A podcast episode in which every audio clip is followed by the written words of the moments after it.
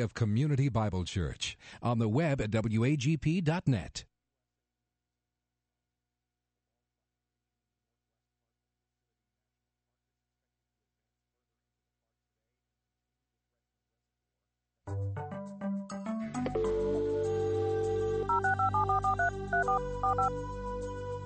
This is the Bible Line, a live radio call in program with Dr. Carl Broggi.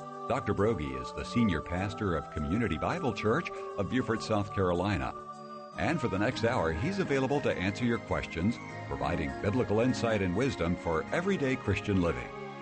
Our phone lines are open, and if you have a question, you may call 525 1859 locally or outside the immediate area, call toll free 877 924 7980. Now let's join Dr. Carl Broggi.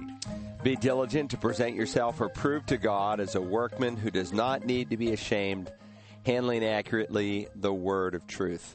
Welcome this hour to the Bible Line, and as always, it's great to be here, and we're happy to take your questions as you've been studying God's word. Maybe there's a particular issue that you'd like biblical counsel on, or a passage that has been difficult and I might be able to help. I'll do my best by the grace of God, or an issue in your personal life or ministry or church that you'd like biblical counsel on. All you need to do is pick up the phone, call us locally. It's 525 1859.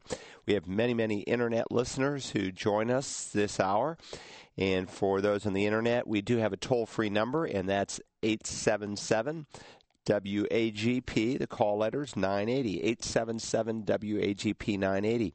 Or if you're more comfortable, you can uh, email us here directly into the studio, and your question will pop up on the screen. The email address is TBL for the Bible line at wagp.net. TBL at wagp.net. If you do call, we give, of course, preference to live callers. Uh, you can dict- dictate your question if you don't want to go on the air live, uh, we'll have, be happy to receive it however you'd like to give it.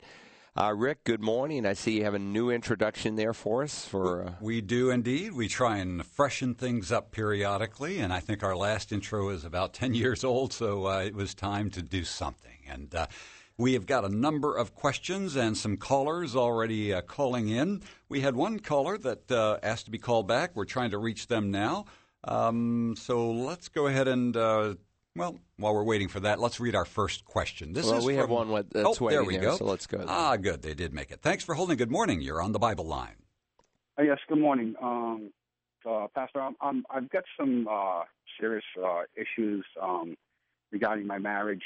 Um, it's been going on for quite a few years. Um, you know, a little synopsis right quick. It was uh, I was addicted to drugs. My wife threw me out.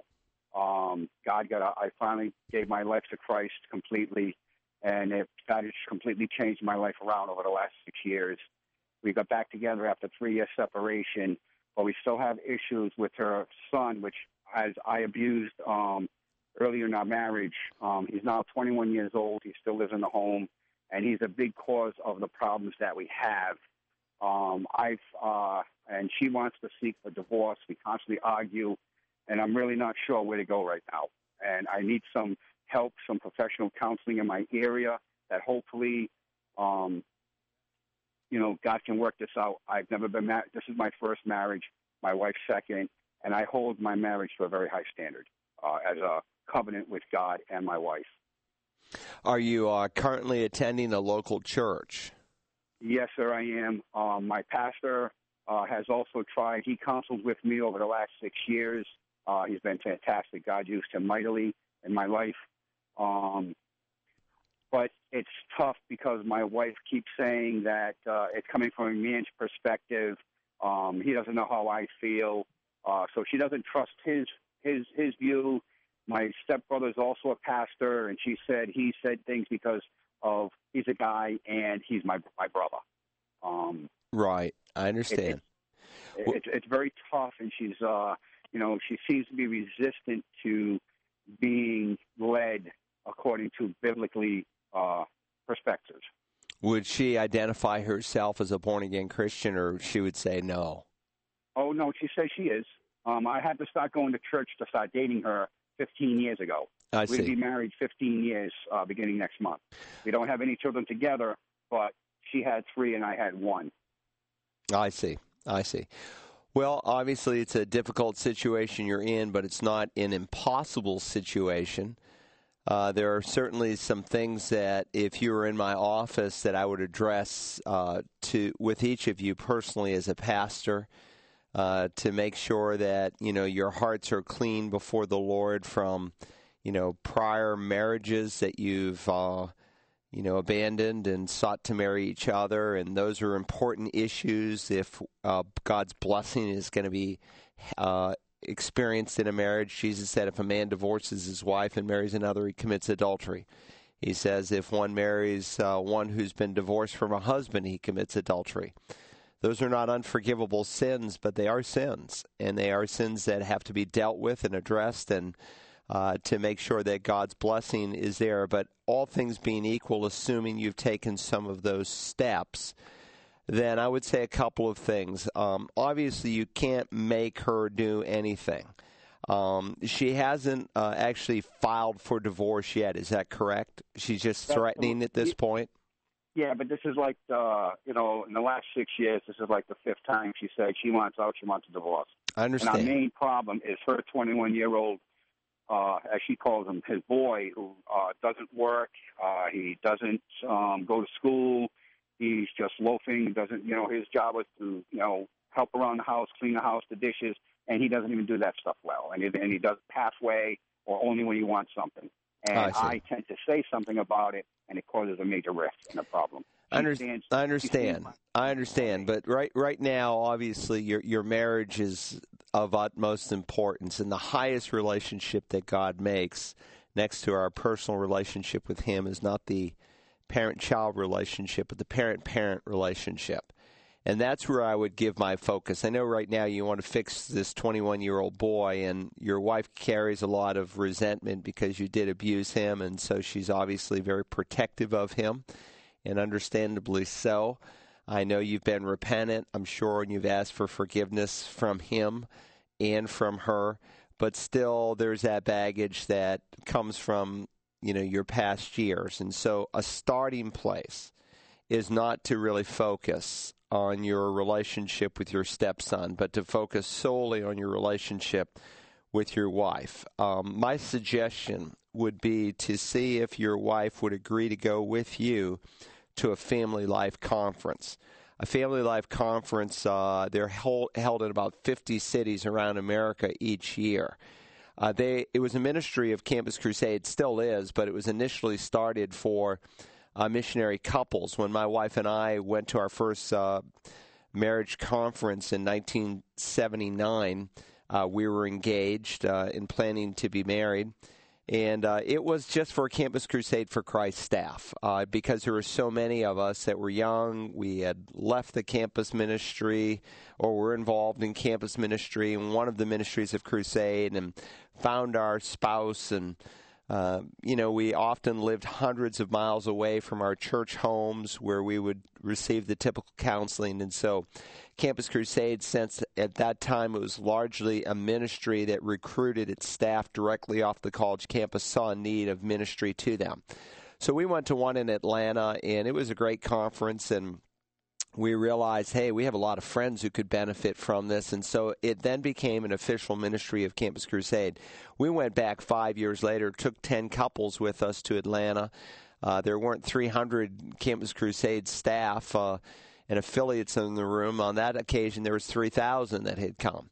And the ministry began to grow and to blossom. It's an equivalent of about 20 hours of good, solid biblical counseling. But it will walk you through the typical threats to marital oneness. Uh, when God marries a person, he says they're no longer two but one.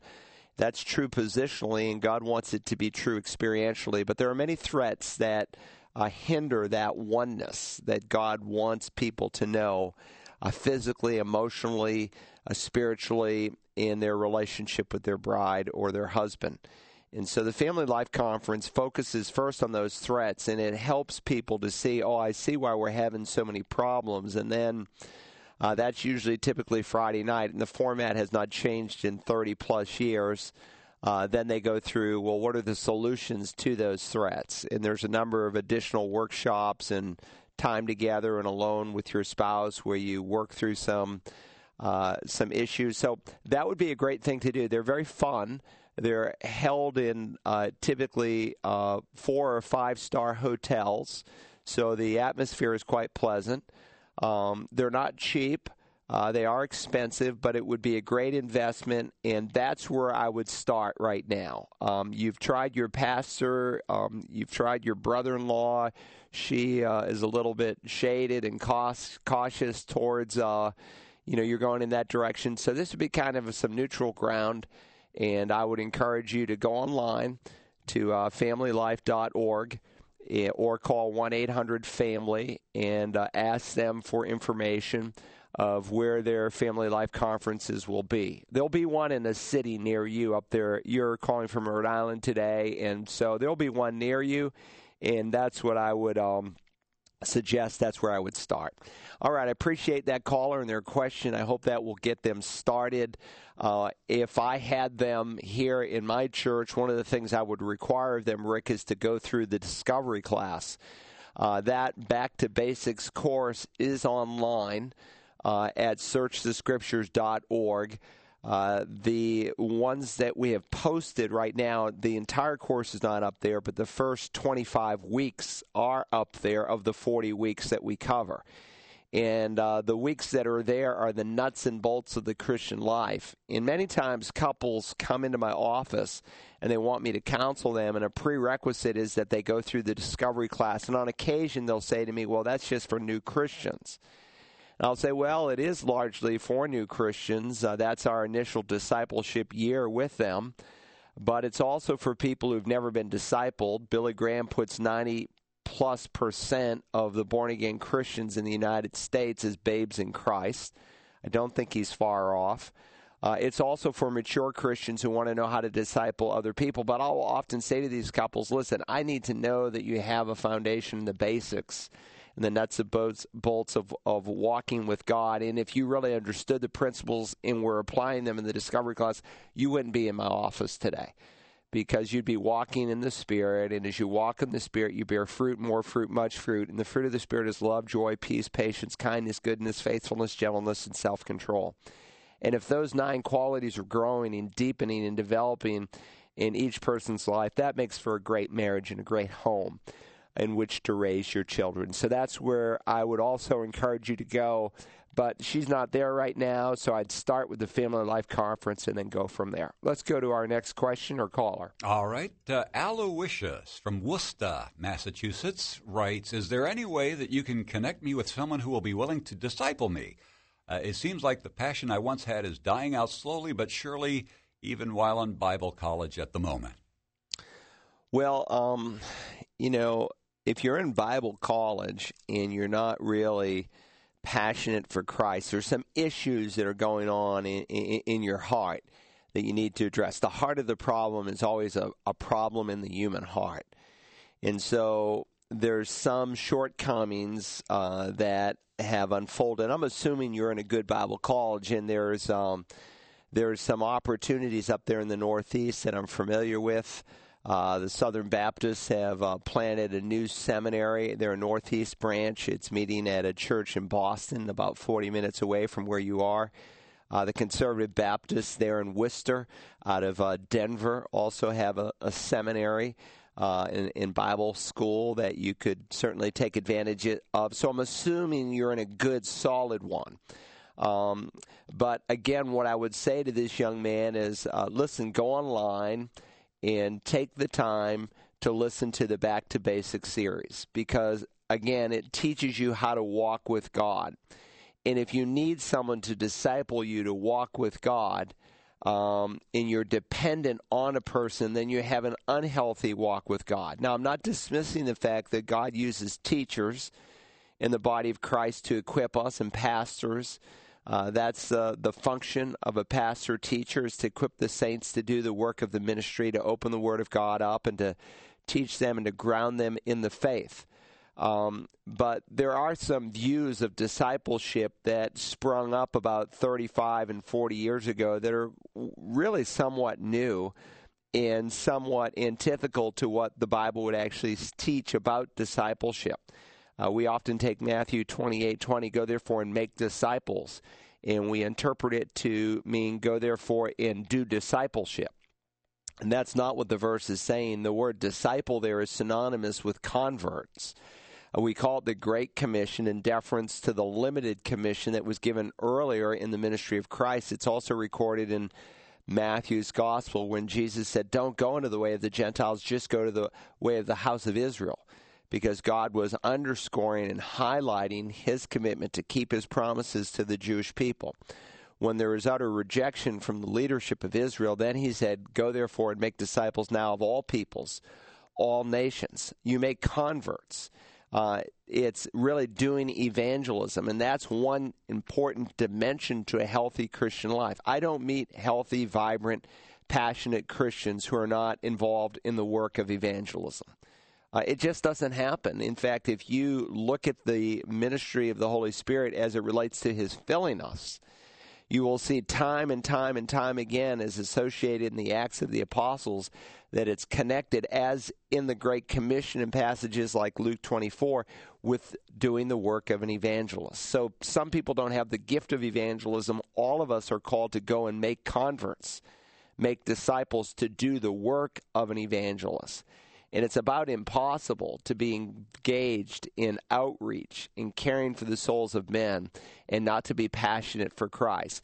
And what sometimes happens in a Bible college is people get caught up in uh, theology that's important and essential, and they climb up into a white tower, uh, an ivory tower of learning, and they need to get their feet back on solid ground and be engaged in personal ministry and evangelism. That's just basic to the Great Commission.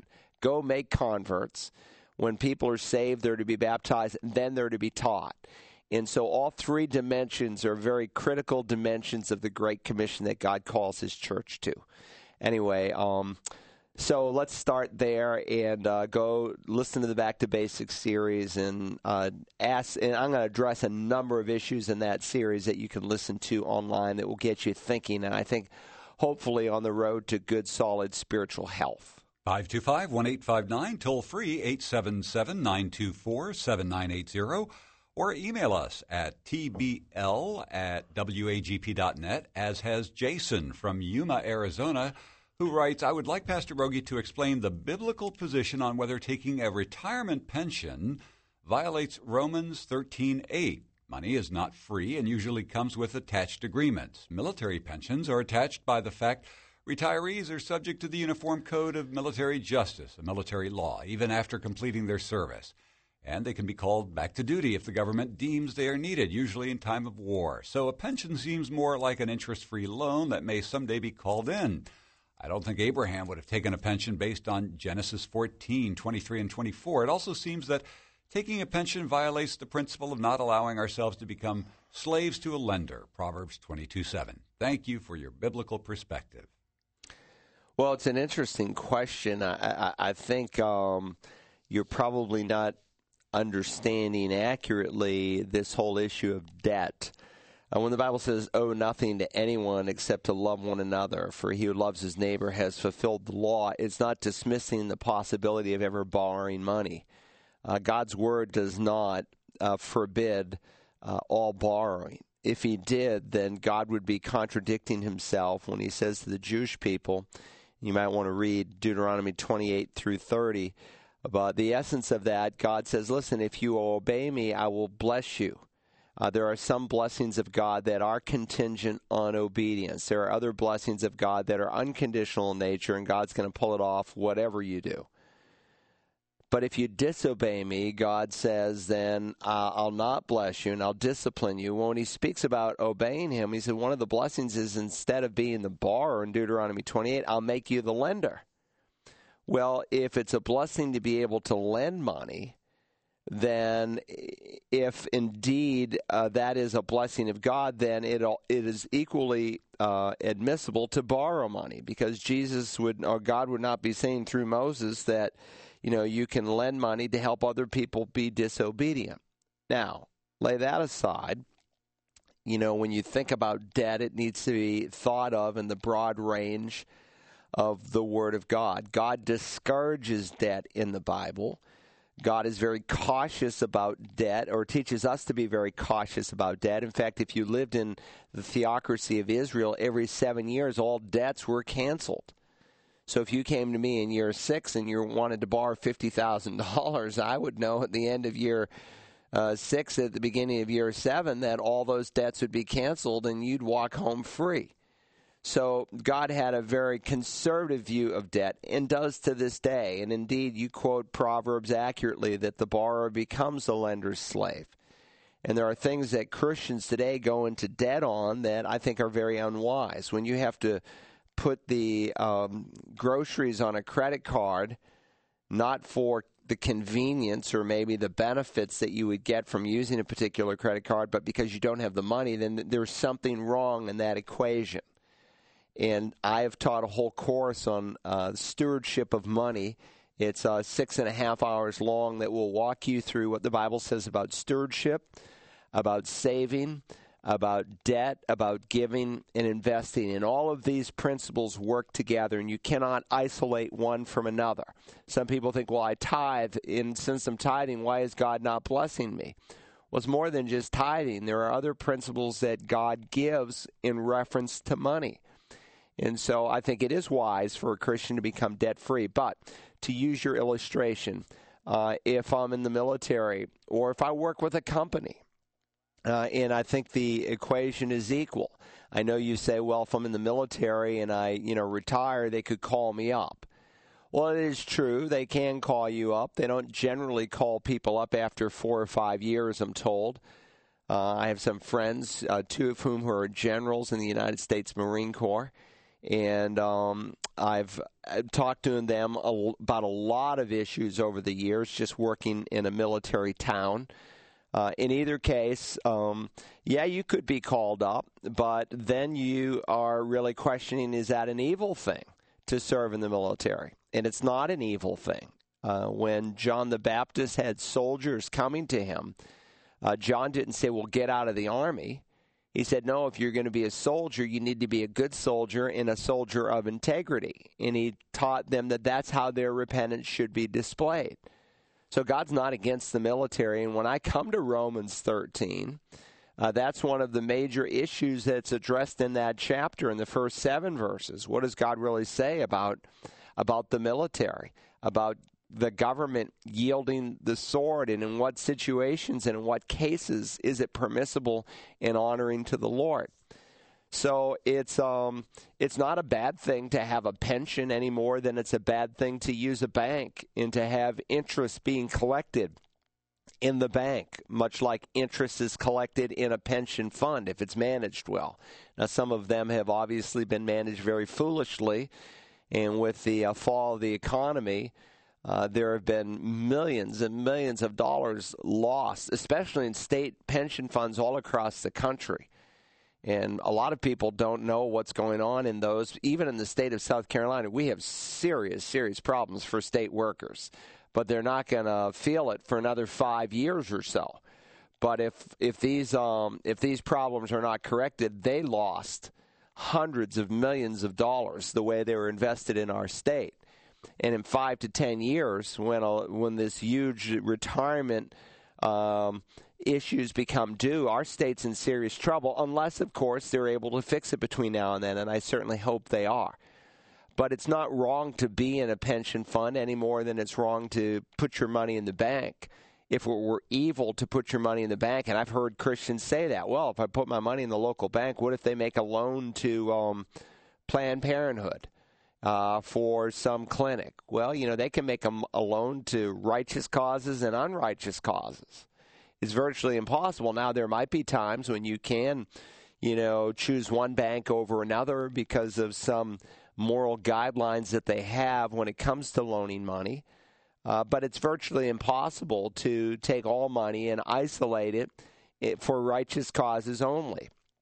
But Jesus was not against banks when he tells the parable of the talents. He said to the one man, Well, you could have at least taken the money and put it in the bank and gained some interest for me.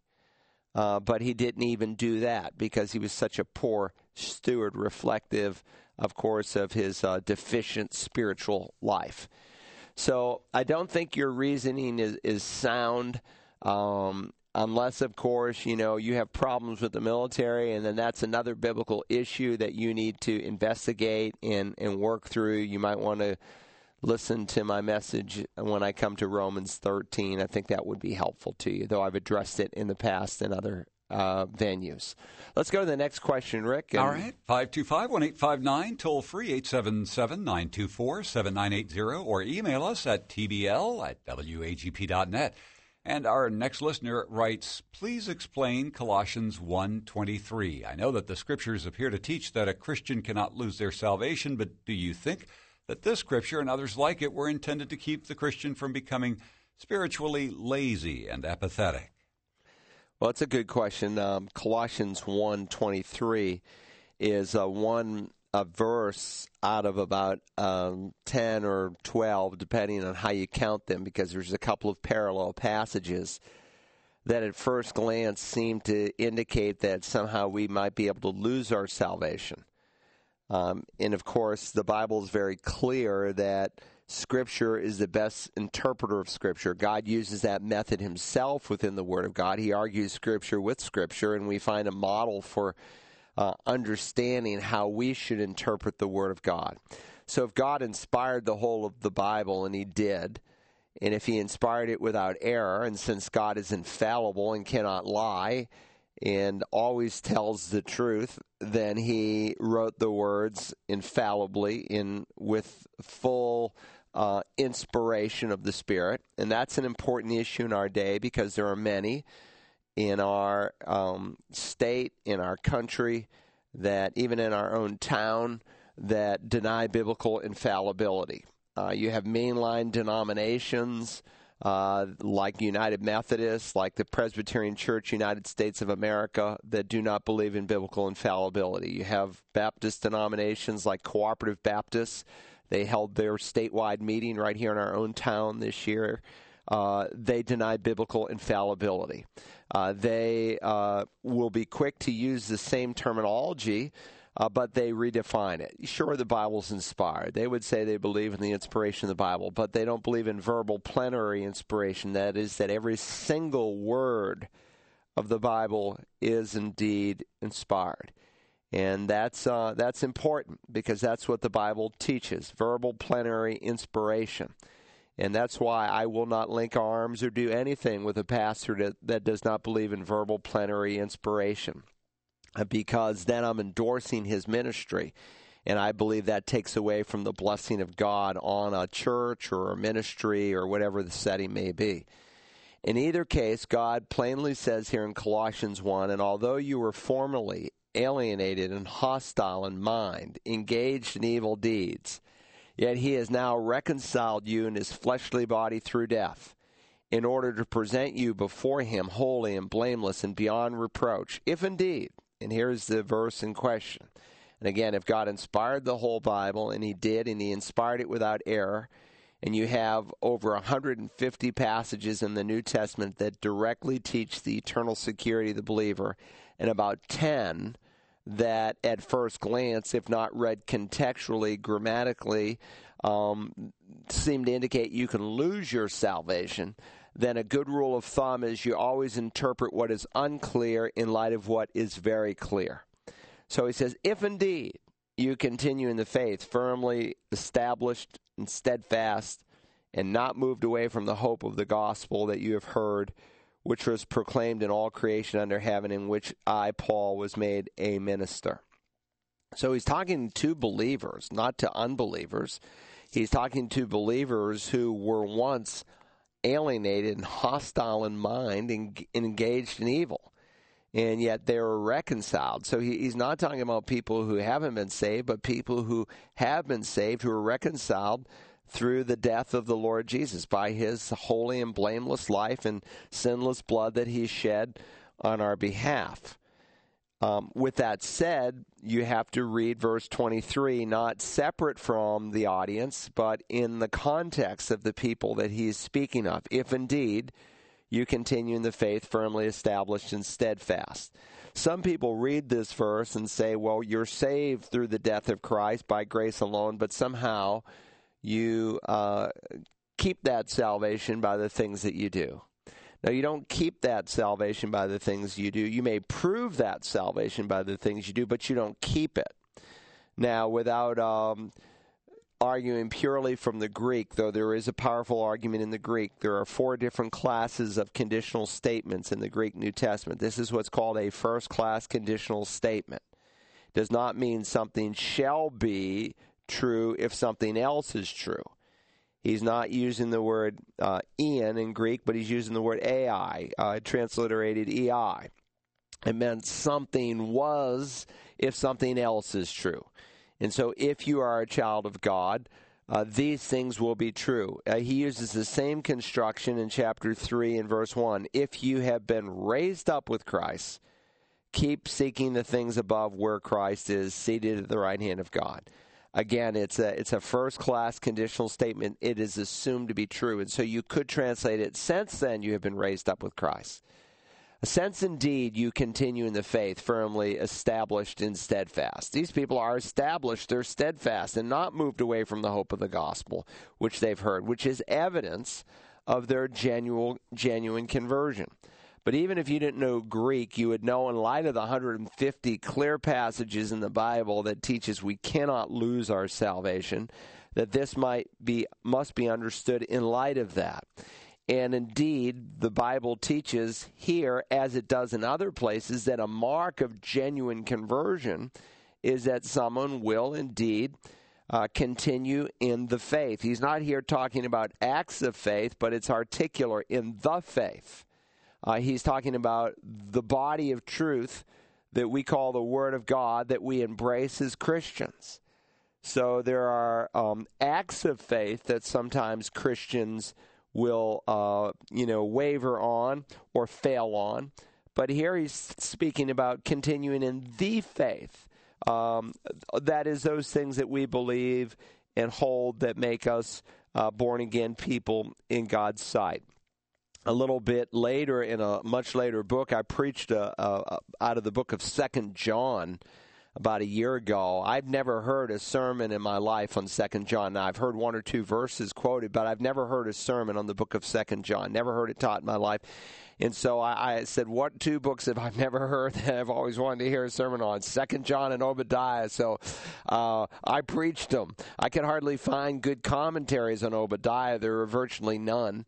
Um, the good thing about the training that God has blessed me with at Dallas Seminary is they trained us to write commentaries based on the language training and skills that they gave us. So we're not dependent on them. But with that said, I don't believe that God can speak to me alone and not speak to other people. So I also read other commentaries to see how people have understood it in its historical setting.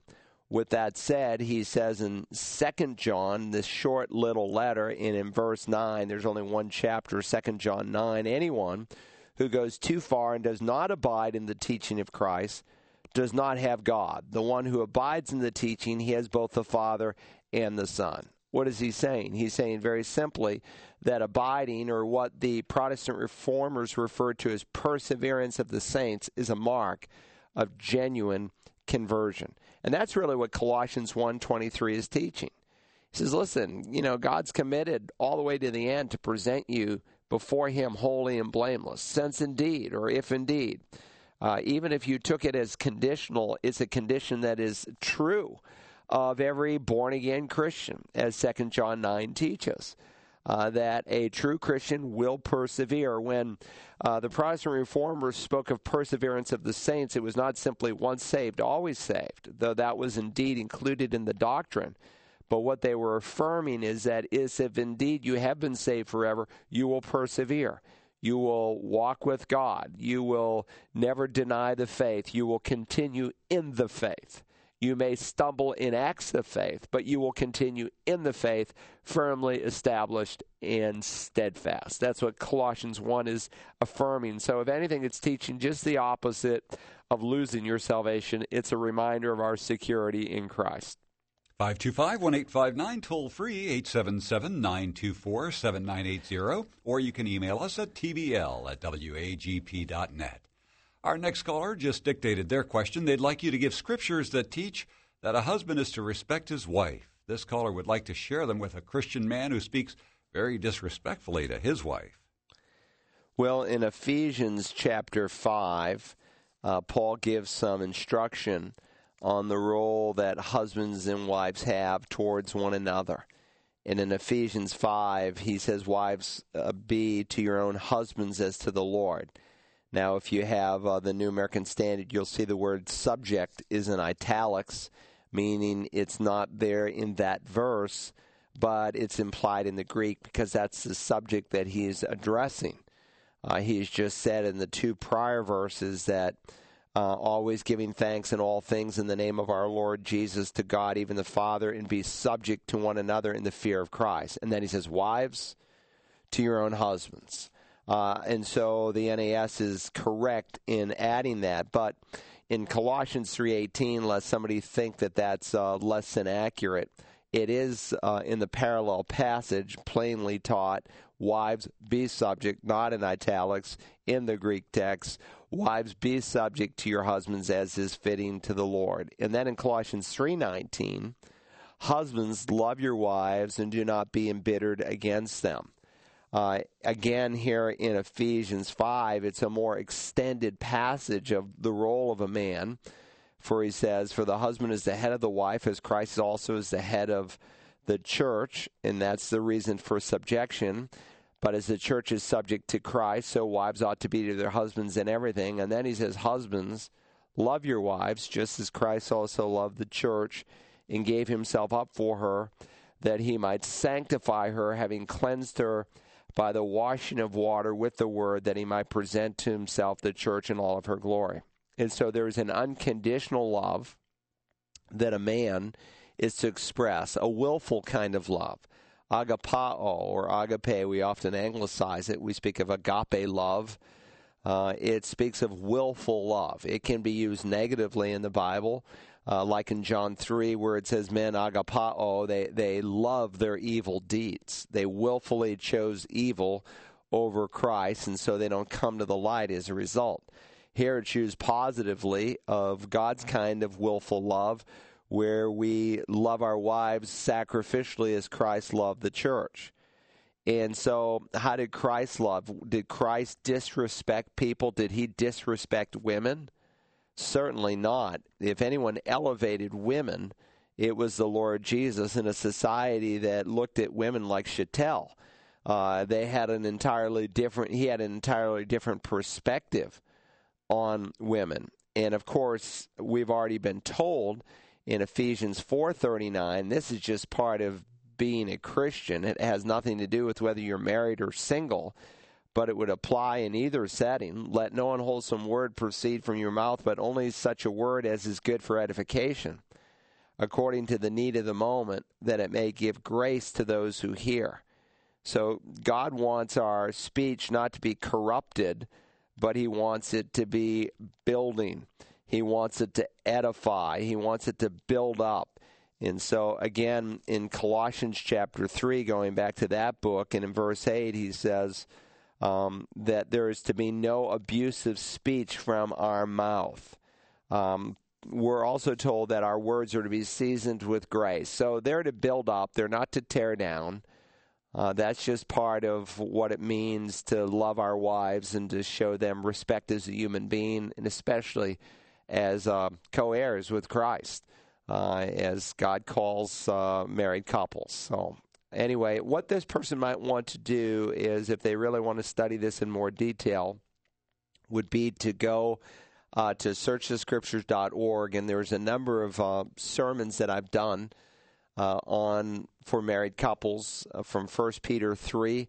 Uh, 1 through uh, 8. You might want to listen to that or the text on Ephesians 5, 22 through 33, and I think you would find that very helpful and very practical in terms of some steps uh, that you might be able to help encourage your friend with. All right, about 15 minutes left in the program, and Ryan from South Boston writes, how do we keep consistency with God? I get in my quiet time in the morning and pray, and I feel the Lord, but come 2 p.m., I've forgotten everything I learned that morning and don't find myself walking in the Spirit. I want to keep myself tuned into God every day, all day. How do I do that? Well, I think a couple things. Remember that a quiet time is more than just, you know, checking off a box to make ourselves feel good like uh, we've, uh, you know, read a chapter of Scripture, you know, a chapter a day to keep the devil away kind of thing. And, and many Christians do this and they can't remember for the life of them what it is they read that day. Well, I read a chapter of Scripture. Well, what'd you read? Well, you read Numbers 22. Okay, well, what's Numbers 22 about? Well, I know, uh, let's see. Uh, um, well, I, I can't remember. Then we really haven't read it. And so, what's helpful is to learn inductive Bible study methods. And if you've never done inductive Bible study, there are good booklets that will teach you the methodology by taking you through passages that ask you questions. And as you understand some of the principles that are taught through those booklets, then you'll find yourself doing inductive Bible study on your own. So there are several that I recommend. There's one set called The 10 Basic Steps to Christian Maturity. Uh, it's been in print for over 50 years, uh, published by Campus Crusade for Christ. It's an excellent little series. There's also a series uh, called Design for Discipleship. It's uh, put out by the Navigators. Originally, there were six volumes in that when it came out in the 70s. I think about a decade or so ago, they added a seventh volume, basically entitled How to Do Inductive Bible Study, and they teach you doing that based on the principles you saw modeled in the first six books, uh, but they teach you how to do it using uh, First Thessalonians. So, again, what you want to do is read the Bible reflectively. So you might read a chapter of Scripture, and after you read the chapter, say, Well, what paragraph was most meaningful to me? out of that chapter. Well, that assumes that you're not reading, you know, with a fan on, as we used to say in college. You know, people would say, well, you know, you have to read. Um, when I was in seminary, we had an average of about 500 pages a day we had to read. And so sometimes people would read with the fan on, they would say, you know, meaning their mind was out there in Never Never Land, but uh, they got through those 500 pages and could say, yes, I read 500 pages of, you know, uh, outside reading outside of the class. No, you want to read reflectively and thoughtfully. So you go back and say, well, what paragraph within the chapter, and then what verse within that paragraph. And then you might even take that verse and write it out on a three by five card. But again, you know, it's like a wheel with four spokes in it. And uh, there has to be balance in the Christian life. Vertically, we talk to God in prayer. Uh, God speaks to us through His Word. So let's call those the vertical spokes on the wheel. And then there's the side spokes of fellowship and evangelism. And all four must be in place. If if we read the Bible but we're not in fellowship with a local assembly, we can't expect our life to be vibrant. If we read the Bible but we don't talk and pray to the Lord, we can't expect our life to be vibrant. If uh, we are engaged horizontally with the church, but we're not engaged with lost people in evangelism, we can't expect our life to be vibrant. So there's this balance in the Christian life that's essential to, to spiritual health. And again, we cover this in great detail in the Back to Basics series, which you can listen to online at searchthescriptures.org it's our discipleship class, and it will teach you really how to walk with the Lord, where you're not just living off of emotions, but you're living steadily, uh, dependently on the Spirit of God. All right, very good. We've got a live caller standing by. Let's go to them now. Thanks for holding. Good morning. You're on the Bible line. Good morning. Thanks for taking my call. Yeah, thanks for calling a, today. Go ahead.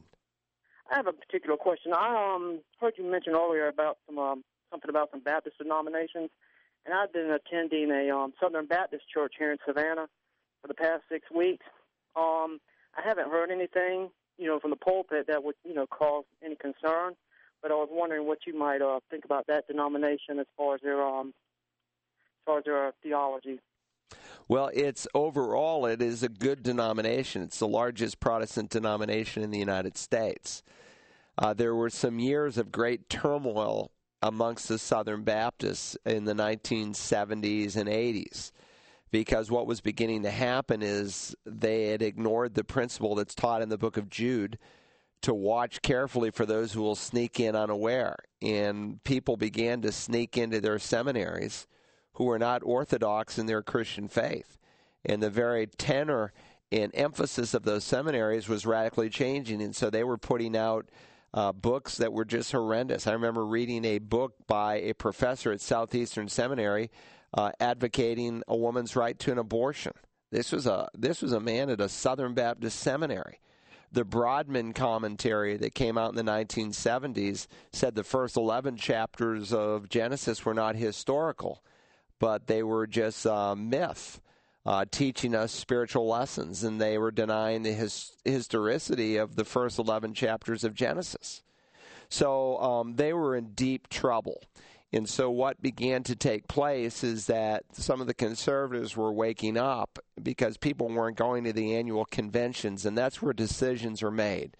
Because at Southern Baptist conventions, you have presidents who are elected annually, and they are involved in picking board members for every major institution across the board, whether it was their hospitals or colleges or seminaries. They have, for the most part, lost their colleges.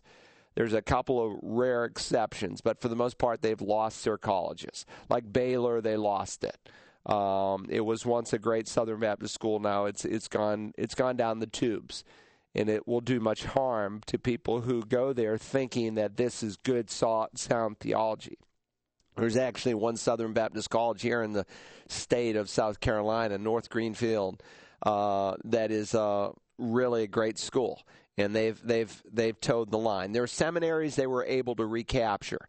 But I say all that to say that there are still Southern Baptist pastors out there who went through some of those seminaries by their own choice, knowing where they stood, who are not orthodox. Most of them are. Um, what began to take place as they regained control of their own schools and pointed them back to conservatism conservatism, conservatism meaning a belief in the infallible Bible, is other groups began to spring up to break off out of them. And so, cooperative Baptists that were started by Cecil Sherman and followed by different presidents who eh, are not, you know, orthodox in their faith. They're they're heretical. Uh, they started these schools, and so in South Carolina, for instance, we have cooperative Baptists. In our own town, we have two cooperative Baptist churches. Uh, many times people try to hide that, they try to dismiss that, but they're here. And fundamental to cooperative Baptists is not only a denial of complementarianism, where they put women in uh, pastorates, but more fundamentally, because there are some conservatives who've done that, I think, who misunderstand the scripture. But um, their reason for doing that is different from conservatives, but more fundamentally is they deny biblical inerrancy. So don't let anyone fool you. If someone says they are a cooperative Baptist, they deny biblical infallibility. And so what they are saying is that the Bible is, is inspired in spots, and they have to be inspired to spot the spots that are inspired. That doesn't mean they're necessarily evil people. Sometimes they're wonderful people, very kind people.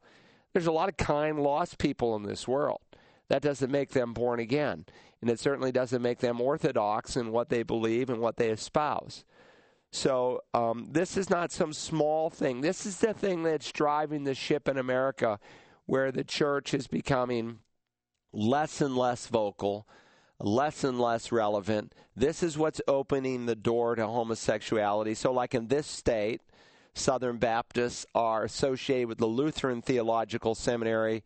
I say Southern Baptists, excuse me, Cooperative Baptists are associated with the Lutheran Theological Seminary in Columbia. That is absolutely heretical absolutely heretical. But that's where they're sending people to go to seminary since they don't have their own means. So, one, I would find out if indeed the pastor ascribes to the Baptist faith and message of, of that church. If he does, and he believes it, and he's not just lying, because there are some guys who are in the ministry who don't want to lose their job, who like job security, and they're not honest and they will say, well, we ascribe to the Baptist faith and message, but they don't really believe it. So you ask the hard questions because it's a good, solid doctrinal statement, or they'll hide behind the fact that they say, well, we're under the lordship of Christ. We're not a creedal people. That's absurd. They are creedal people. Baptists have always been creedal people. They do believe in creeds. You can't say I'm under the lordship of Christ unless he's God. That's a creedal statement. That's a doctrinal statement. You can't say I'm under the lordship of Christ unless you believe in biblical infallibility as he taught. That every single word, right down to the tense and letter and smallest stroke of a pen, was inspired, which was Jesus' view of the scripture, and his view ought to be our view. But if the church doesn't believe that, or if the church is dual aligned, well, we're Southern Baptists and Cooperative Baptists, the handwriting is already on the wall. Liberalism has already walked in the front door, and they are drawing away ignorant, naive Christians into uh, really waters of great turmoil because those Christians don't know any better, because very often they've been untaught in sound doctrine. And that's why pastors are to teach sound doctrine. Over 40 times in the New Testament, we are instructed to either teach or to be sound in doctrine. People say, well, doctrine, that divides. Yes, it does. It divides good from evil, right from wrong. The word doctrine, the Greek word, just means teaching. And so, what happens in some churches is the Bible really is not taught. And that's how people are willing to accept you know, these men that come in who are less than orthodox because they don't know any better. They hear them use the same language of historical orthodox Christianity. What they don't understand is that these men have put different meanings to the same words. So when they say, well, we believe Jesus is risen from the dead, you can't just take that at face value. Do you believe he literally physically rose from the dead or just spiritually? Um, th- there is a pastor in Hilton Head who says Jesus spiritually was raised from the dead, but not physically. That's heresy. Uh, we believe the Bible is inspired in every single word or just in spots. Um, are just the thoughts inspired or are the actual words inspired?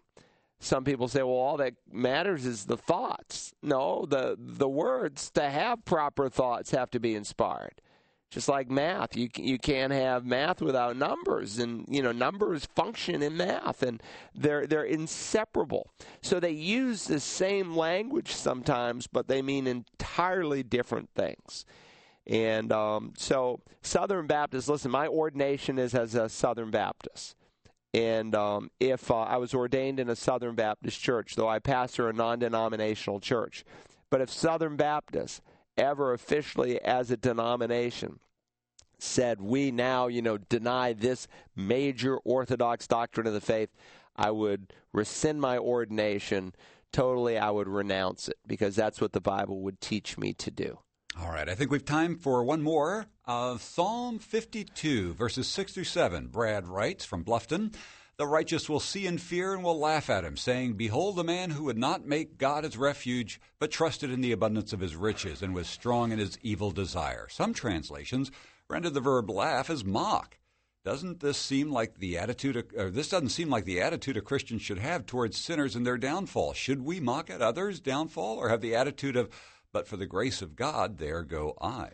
Well, there's a divine mocking, there's a divine laughing, and then there's the laughing and mocking of derision that doesn't please God. It's just like uh, jealousy. There's a holy jealousy. God is a jealous God, and there's an evil jealousy that displeases God, where He says, Love is not jealous. There's an unrighteous anger.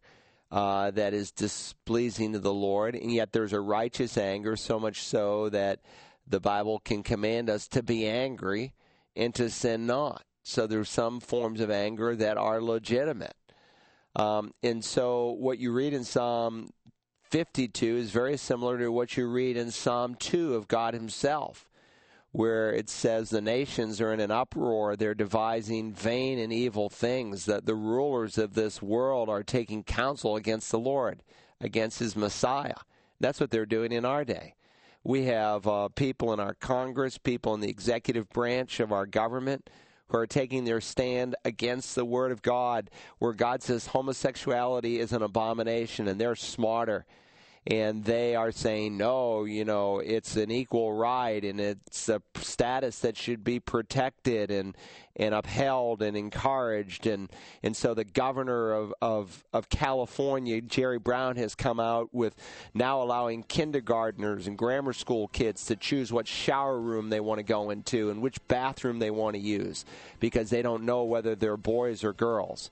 And he who sits in the heavens laughs the Lord scoffs at them, and someday he will speak to them in his anger.